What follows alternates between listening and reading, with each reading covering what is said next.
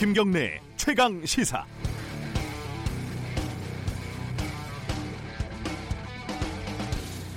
(2013년) 어, 지금부터 한 (6년) 전이네요. 제가 KBS를 다니다가 뉴스타파로 옮기고 나서의 일인데요. 그 사무실에 낯선 사람이 한 명이 찾아와서 쭈뼛쭈뼛 뭐, 뭐 마려운 강아지처럼 갈 곳을 모르고 헤매더라고요.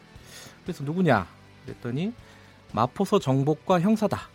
왜 왔냐 여기가 뭐 하는 곳이냐 이렇게 묻더라고요. 여기 언론사다. 뭐 관할에 있어서 한번 와봤다. 그래서 알았으니까 그만 가라. 뭐 이러고 끝났습니다. 그런데 이게 생각을 해보니까요. 조금 규모가 있는 기업에 뭐 노조라도 하나 생기면은 정복과 형사는 기본으로 등장을 합니다. 또 관할에 유명 연예인이라도 살면은 그 연예인의 시시콜콜한 동정이 경찰 정보 라인을 타고 매일매일 위로 위로 올라갑니다. 여기까지는 그래도 양반입니다. 어제 경찰 진상조사위원회에서 2014년 어, 삼성전자 서비스 노조원 염호석 씨가 숨졌을 때 정보 경찰들의 활약상은 정말 눈부신 걸로 어, 보, 어, 발표가 됐습니다. 삼성과 유족들의 거래를 거간하고 삼성을 대신해서 돈을 심지어 직접 전달하고 시신을 탈취하는데 가담까지 했습니다. 그리고서는 한 정보경찰은 삼성으로부터 수고비조로 천만 원을 받았다고 하는데요. 부서 경찰관들이 단체로 양복을 사고 고기를 무려 200만 원어치를 구워 먹었다고 합니다. 소고기인지 돼지고기인지는 모르겠습니다. 물론 이런 장르의 모든 이야기의 결말이 그렇듯이 이른바 윗선은 밝혀지지 않고 있습니다. 민간인을 사실상 사찰하고 치안과 관계없는 정보를 바닥까지 긁어 모아서 그 정보를 이용해 권력자들에게 아첨하고 선거에 개입하고 사적인 이익까지 얻는 정보 경찰. 이거 정말 공권력 낭비, 경찰력 낭비 아닙니까? 이번 검경 수사권 조정 과정에서 정보 경찰 전면적인 개편이 반드시 필요한 이유입니다. 5월 15일 수요일 김경래 최강 시사 시작합니다.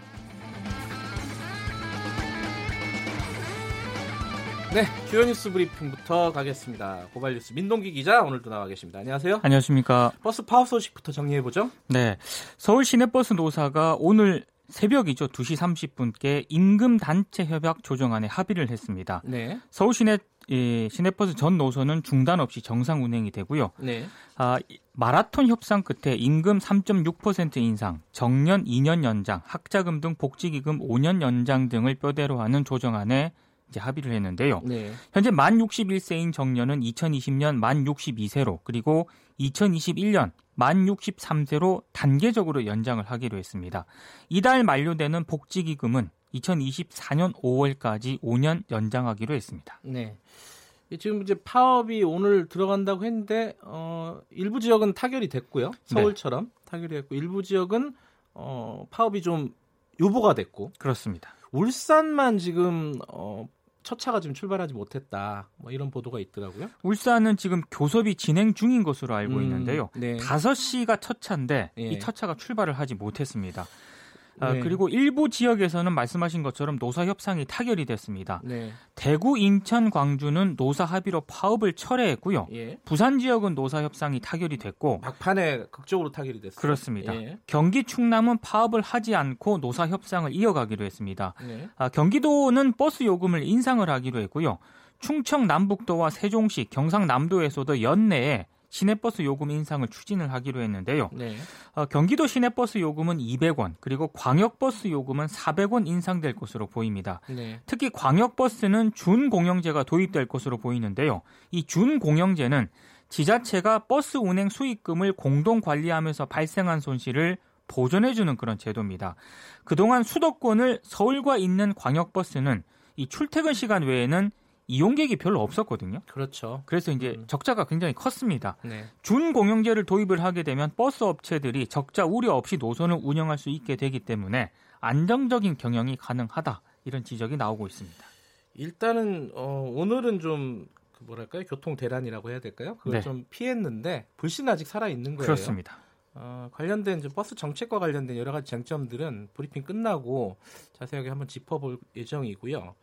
어, 울산의 버스 상황이 어떤지 혹시 울산에서 방송 듣고 계신 분 있으면 문자 좀 보내주시면은 공유를 하겠습니다. 그리고 어, 지금 유튜브 라이브 어, 진행을 하고 있는데요. 어, 유튜브에서 KBS 일라디오 검색하고 들어오셔서 보시면 되겠습니다. 이 지금 브리핑 항상 매일 진행해주는 고발뉴스 민동기 기자의 별명이 곰돌입니까? 왜 곰돌인지 한번 확인해 보실 수 정확하게 확인해 보실 수 있겠습니다. 자 사건 사고 소식 좀 알아보죠. 승리 어, 연예인 승리 관련된 구속영장이 기각이 됐어요. 그렇습니다. 네. 어, 승리에 대한 구속영장도 기각이 됐고 같이 구속영장이 신청이 됐던 유인석 전 유리홀딩스 대표에 대한 영장도 기각이 됐습니다. 네. 서울중앙지법 신종렬 영장 전담 판사는 주요 혐의인 횡령 부분은 다툼의 여지가 있고 나머지 혐의 부분도 증거인멸 등 구속 사유를 인정하기 어렵다고 기각 사유를 밝혔는데요. 네. 유인석 전 대표에 대한 구속영장도 같은 이유로 기각이 됐습니다. 영장이 기각이 되면서 중랑경찰서 유치장에서 대기하고 있던 승리는 어젯밤 10시 50분 승용차를 타고 귀가를 했고요. 네. 경찰은 보강 조사를 벌인 뒤에 영장 재신청 여부를 결정할 방침입니다. 요즘 이제 구속영장 관련된 기사들이 굉장히 예전보다 크게 나와요. 아, 그렇죠. 근데 영장은 어찌됐든 어, 최종적인 법의 판결이 아닙니다. 그죠? 그렇습니다. 네. 예. 그걸 유념해서 좀 기사들을 보시면 좋을 것 같고요. 이상득 씨 소식이 오랜만에 들어와 있네요. 그 포스코 비리로 재판에 넘겨졌는데요. 네. 이명박 전 대통령의 형인 이상득 전 의원에게 징역 1년 3월에 실형이 확정이 됐습니다. 그동안 불구속 상태에서 재판을 받아왔었는데 형이 확정이 됐기 때문에 곧 수감이 될 것으로 보입니다. 대법원 2부는 특가법상 제3자 뇌물수수 혐의로 이상득 전 의원에게 징역 1월 3월을 선고한 원심 판결을 확정을 했는데요. 이상득 전 의원은 국회의원이던 2009년 포스코로부터 군사상 고도 제한을 이유로 중단이 됐던 포항제철소 공장 증축 공사를 재개하게 해달라 네. 이런 청탁을 받았고 자신의 측근들에게 포스코 외주 용역권을 줄 것을 요구한 혐의로 2015년 10월 기소가 됐습니다. 1, 2심 재판부 모두 유죄 판결을 내렸는데요. 아, 이상득 전 의원이 수감이 되는 것은 이번이 두 번째입니다. 으흠. 저축은행으로부터 불법 정치 자금을 받은 혐의로 징역 1년 2월을 선고받고 2013년 9월 만기 출소를 했는데 만기 출소한 지 5년 8개월 만에 다시 교도소에 수감이 되게 됐습니다. 이상득 씨는 그 이명박 전 대통령 시절에는 상황이라고 불렸었죠. 아, 그렇죠. 네, 대단한 권세를 누렸던 분, 인데 이렇게 되는군요. 자, 황교안 자유한국당 대표 소식도 알아보죠. 5월 18일 광주에서 열리는 제39주년 5.18 민주화 운동 기념식을 참석을 하겠다. 네. 지금 이렇게 예고를 해서 논란이 증폭이 되고 있습니다. 네. 5.18 망원 의원 징계조차 제대로 매듭짓지 않은 그런 상황에서 황교안 대표가 광주를 찾는 의도가 뭐냐? 뭐 이런 비판이 나오고 있는데요. 일각에서는 황 대표가 광주 민심의 반발을 촉발을 해서 영남 보수층 민심을 결집시키려는 것 아니냐 이런 의혹까지 제기를 하고 있습니다. 네. 실제 광주 지역 시민단체들이 황교안 대표의 광주 방문을 지금 거부를 하고 있거든요. 네. 이런 가운데 일부 보수단체가 17일과 18일 광주 집회를 예고를 하고 있기 때문에 물리적인 충돌도 좀 우려되고 있는 그런 상황인데요. 예. 유시민 노무현 재단 이사장은 황교안 대표는 얻어맞으려고 광주에 오는 것이다. 이런 음. 또 말을 하기도 했습니다. 그러니까 적어도 5.18 전에 그 망원 관련된 징계는 좀 마무리를 짓고 내려가는 게 모양새가 좋았을 텐데요. 그렇습니다. 관련된 소식 또 있네요. 자유한국당이 어제 정부를 비판하는 토크 콘서트를 열었거든요. 네. 한 유튜버를 초청을 했는데 이 유튜버가 5.18 망원 의원들을 옹호한 사람이었습니다. 유튜버 성모 씨인데요. 네. 어, 방송에서 촛불 집회를 폭동으로 규정을 했고 또 5.18 운동을 폄훼한 자유한국당 의원들을 공개적으로 옹호를 했습니다. 음. 자유한국당은 지난주에도 5.18 민주화 운동을 무장폭동이라고 주장하는 유튜브를 초청을 해서 논란을 빚기도 했는데요. 자유한국당은 5.18 망원 의원에 대한 징계도 5.18 기념식 전에 하기 어렵다는 그런 입장입니다. 으흠. 징계를 과연 할 것인가 이런 의혹도 제기가 되고 있습니다. 요새 유튜브가 참 많은가 봐요. 굉장히 많습니다. 예. 예. 그 윤석열 지검 아, 지검장 그 협박했던, 협박했던 네. 유튜버도 지금 조사 중이잖아요. 그렇습니다. 그 사람 또 어제 그랬다더만요. 남자답게 사과, 사과한다고. 예, 남자답게 조사를 받아라 이런 댓글들이 많더라고요.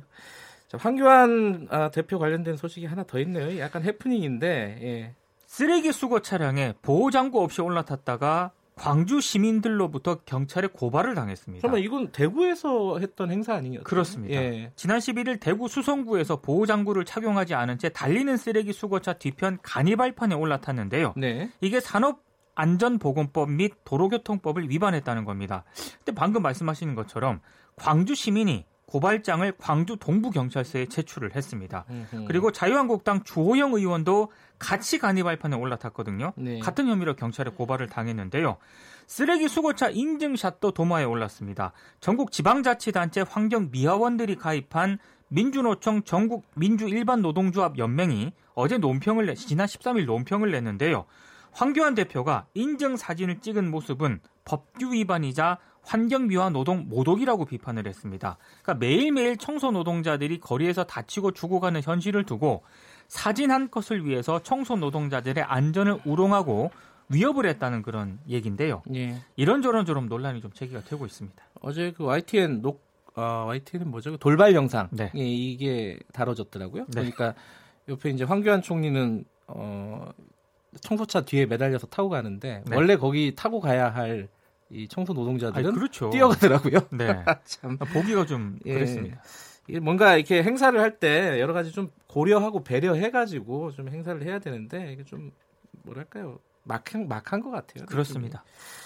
자, 아까 제가 오프닝에서 말씀드렸는데 그 정보경찰 삼성과 정보경찰의 관계 이게 좀 발표가 됐죠 어제? 네, 경찰청 인권침해 사건 진상조사위원회가 네. 그 염호석 씨 사건과 관련한 조사 결과를 발표를 했는데요. 네. 어, 염호석 씨 시신 탈취 과정에서 경찰 정보관들이 삼성 입장을 적극 옹호했고요. 네. 장례 절차 변경을 주도하고 유족과 노조의 동향을 삼성과 상세하게 공유한 것으로 확인이 됐다고 밝혔습니다. 네. 유남영 위원장이 조사 결과를 발표를 하면서 경찰이 삼성의 대리인처럼 움직였다 이런 얘기를 했습니다. 네. 당시 경찰청 정보국 간부가 염호석 씨가 발한 노조장 대신에 가족장 결정에 주도적인 역할을 한 사실도 확인이 됐고요.